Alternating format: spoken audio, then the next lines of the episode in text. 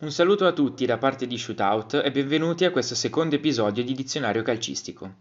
In questo episodio, come promesso, tratteremo di un termine un pochino più complesso, probabilmente sconosciuto anche ai più grandi appassionati di calcio, ovvero lo sweeper keeper. Se masticate un po' di inglese saprete sicuramente che keeper, o meglio goalkeeper, in inglese significa portiere, quindi stiamo sicuramente parlando di un portiere. Ma per capire in maniera migliore cosa sia veramente lo sweeper keeper, andiamo un attimo per gradi. Parliamo di come nel calcio moderno il portiere non possa più ovviamente essere escluso dalle dinamiche tattiche di squadra e limitarsi a rimanere sulla linea di porta a cercare di parare i tiri degli avversari. Infatti il diffondersi della marcatura a zona e della trappola del fuorigioco nel corso degli anni ha portato all'estinzione della eh, famosissima figura del libero e quindi tocca eh, sempre più spesso al portiere prendersi tutte quelle responsabilità che una volta erano proprio in capo al numero 6. Il contributo del portiere alla fase difensiva e anche a quella offensiva è quindi ormai paragonabile a quello di un qualsiasi altro giocatore di movimento. Vediamo sempre più spesso infatti il portiere coinvolto nella costruzione dal basso, con il compito di generare superiorità numerica in fase di uscita. Allo stesso tempo però cerca anche di amplificare il suo raggio d'azione in fase di non possesso, ponendosi come ultimo baluardo della difesa non solamente in area di rigore, ma in tutta la porzione di campo che i difensori lasciano scoperte alle proprie spalle cercando di attuare la, tra- la trappola del fuorigioco. È stato quindi naturale per questa eh, assunzione delle responsabilità del libero nel ruolo del portiere definire questa nuova interpretazione proprio sweeper keeper, ovvero portiere libero. Andiamo a vedere però dove arrivano le origini di questa interpretazione così particolare del ruolo dell'estremo difensore. Il primo portiere a potersi fregiare del titolo di sweeper keeper è sicuramente Gyula Grosic, il portiere della leggendaria Raniksapat, la squadra d'oro dell'Ungheria, che nella prima metà degli anni 50 inanellò una serie impressionante di risultati positivi, ovvero 42 vittorie, 7 pareggi e una sola sconfitta, che però avvenne purtroppo per loro nella finale del Mondiale del 1954 contro la Germania Ovest. La partita in cui Grosic si fece conoscere al grande pubblico è sicuramente lo storico 6-3 della, eh, dell'Ungheria contro l'Inghilterra, in cui cercò di anticipare continuamente le linee di passaggio avversarie, lasciando molto spesso la propria posizione tra i pali. Mm-hmm. Questo atteggiamento eh, nuovo per l'epoca stupì sicuramente moltissimo tutti gli spettatori di Wembley e anche il, commentato- il commentatore Kenneth Wolstenholm, che definì Grosic non ortodosso ma efficace. Questo suo stile di gioco dipendeva fondamentalmente dal suo tempismo unico e eh, dallo sbilanciamento molto in avanti della sua formazione che, eh, volente o nolente, lo costringeva ad agire da libero aggiuntivo per coprire proprio tutta quella porzione di campo lasciata scoperta dai propri difensori.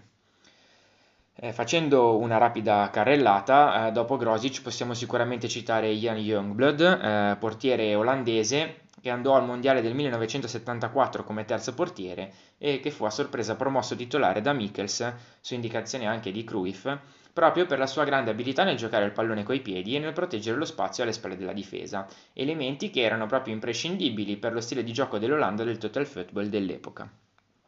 Possiamo citare anche sicuramente Stanley Menzo, che era proprio portiere dell'Ajax di Cruyff, eh, che era più abile fuori dai pali che sulla linea di porta. E in un certo qual modo potrebbe essere definito sweeper keeper anche eh, René Ghita, il portiere diventato famoso per la mossa dello scorpione, che aveva questa abitudine di giocare sempre 30-35 metri fuori dalla linea di porta quando la propria squadra era in fase offensiva, ma che, eh, diciamo, grazie alla sua nota eccentricità, si spingeva spesso un po' troppo oltre all'interpretazione del portiere libero.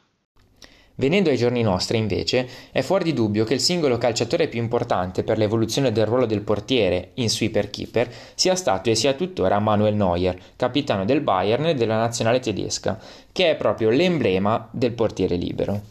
Lui infatti non soltanto è un vero e proprio libero quando si tratta di costruire l'azione, ma grazie al suo intuito e al suo grandissimo senso della posizione riesce a controllare in maniera più unica che rara lo spazio tra lui e la linea difensiva. La definizione infatti di portiere in senso stretto va sicuramente molto stretta a uno come Neuer, poiché grazie alla sua comprensione del gioco e alla sua intelligenza eh, riesce a proporsi in maniera anche molto aggressiva per ricevere un passaggio, essendo così su un livello completamente diverso rispetto a qualsiasi altro portiere.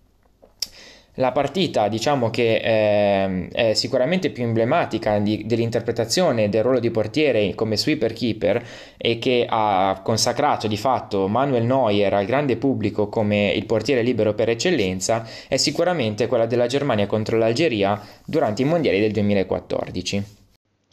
Non è semplicissimo trovare altri esempi di sweeper keeper puri paragonabili a Manuel Neuer. È fuori di dubbio però che il portiere ormai non possa più limitarsi a parare e rinviare il pallone. Vediamo sempre più spesso, infatti, nelle squadre europee e anche nel nostro campionato di Serie A, eh, tanti portieri con un atteggiamento sempre più proattivo, coinvolti eh, in larga parte nella costruzione del gioco dal basso e che effettuano spesso uscite fuori dall'area per chiudere azioni avversarie. Un grande esempio eh, nei, negli ultimi anni eh, di questo fenomeno è, è, rappresentato da Pepe Reina ai tempi del Napoli di Sarri. Eh, non tutte le squadre ovviamente hanno bisogno di un portiere libero con queste caratteristiche, soprattutto perché non tutti gli allenatori eh, chiedono alla propria squadra di tenere una difesa molto alta sul campo. Eh, tuttavia, eh, avere a disposizione un portiere in grado di controllare porzioni di campo sempre più ampie e con un'ottima abilità palla al piede diventa sicuramente fondamentale per tutte quelle squadre che difendono lontano dalla propria porta in modo compatto, lasciando quindi inevitabilmente un enorme spazio alle spalle dei propri difensori. Eh, è quindi molto probabile che vedremo sempre più portieri ampliare il proprio raggio d'azione e la gamma dei propri compiti, soprattutto sicuramente tra tutti i portieri delle nuove generazioni che avranno sicuramente subito l'influenza degli sweeper keeper e in particolare di Manuel Neuer.